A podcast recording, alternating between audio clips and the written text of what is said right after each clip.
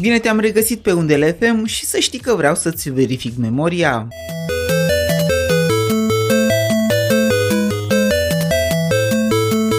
Ți-ai dat seama unde ai mai auzit această melodie? Dacă nu ți-ai adus încă aminte de cel mai popular joc video al anilor 90, îți spun că frântura de cântec rusesc reprezintă tema audio al celebrului Tetris sau Stress Tris. Ah, doamne cât de mult mă enervau formele acelea căzătoare din cerul ecranului, parcă trimise special să ne pedepsească timpul pierdut în fața jocului. Cele șapte piese, fiecare cu forma unei litere și parcă realizate din cărămizi, trebuiau să completeze câte un rând perfect pentru ca acesta din urmă să dispară pentru a face loc mai multor piese și unui scor cât mai mare, o luptă interminabilă cu propriul punctaj și cu propria dibăcie în a rezolva secundă cu secundă puzzle-ul ingineresc a construcției cărămidă cu cărămidă sau chirpic cu chirpic. Fiecare aveam dreptul să ne imaginăm felul în care arătau acele pătrățele ale formelor mișcătoare. Cu peste 200 de milioane de copii vândute de la lansarea sa oficială pe plan internațional la finalul anilor 80, creația rusului Alexei Pajinov ascunde o poveste foarte interesantă despre cum a reușit Tetris să ajungă și în mâinile jucătorilor din afara Uniunii Sovietice. Cei de la Apple TV Plus au realizat pentru platforma lor de streaming o ecranizare inspirată tocmai din parcursul pe care titlul arhicunoscut l-a avut pentru a fi cunoscut de toată lumea. Tetris este filmul lansat acum o săptămână și care îl are în rolul principal pe actorul Taron Egerton, cunoscut pentru aparițiile din cele două părți Kingsman, dar și pentru cea din filmul biografic Elton John,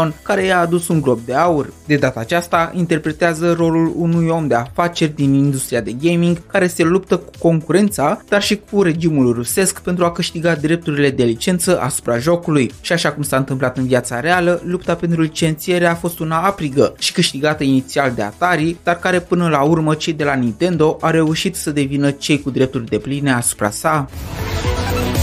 This is the inventor of Tetris. Your game is brilliant. I'm gonna make you a millionaire. Mr. Rogers, have you ever negotiated with the Soviets? Și astfel, Tetris, la începutul anilor 90, ajunsese pe celebra consolă mobilă Nintendo Game Boy și să devină unul dintre cele mai vândute jocuri din lume. E, noi aici în estul roșu al continentului ne-am bucurat de celebrul joc pe străznăile de Brick Game care veneau preinstalate cu 9999 de jocuri, majoritatea cu grafica derivată din Tetris care, după părerea mea, este unul dintre puținele jocuri inteligente ale erei moderne, căruia nu i-a trebuit eroi cu puteri speciale sau o grafică ce să te dea pe spate, ci doar un concept simplu care să-ți pună mintea și atenția la contribuție cu fiecare așezare. Jocul se poate găsi și în App Store sau Google Play. Te-ai aflat la Short Tech News, mulțumesc de prezență și rămâi în continuare pe aceeași frecvență. Până data viitoare, să fie butonare, pe curând!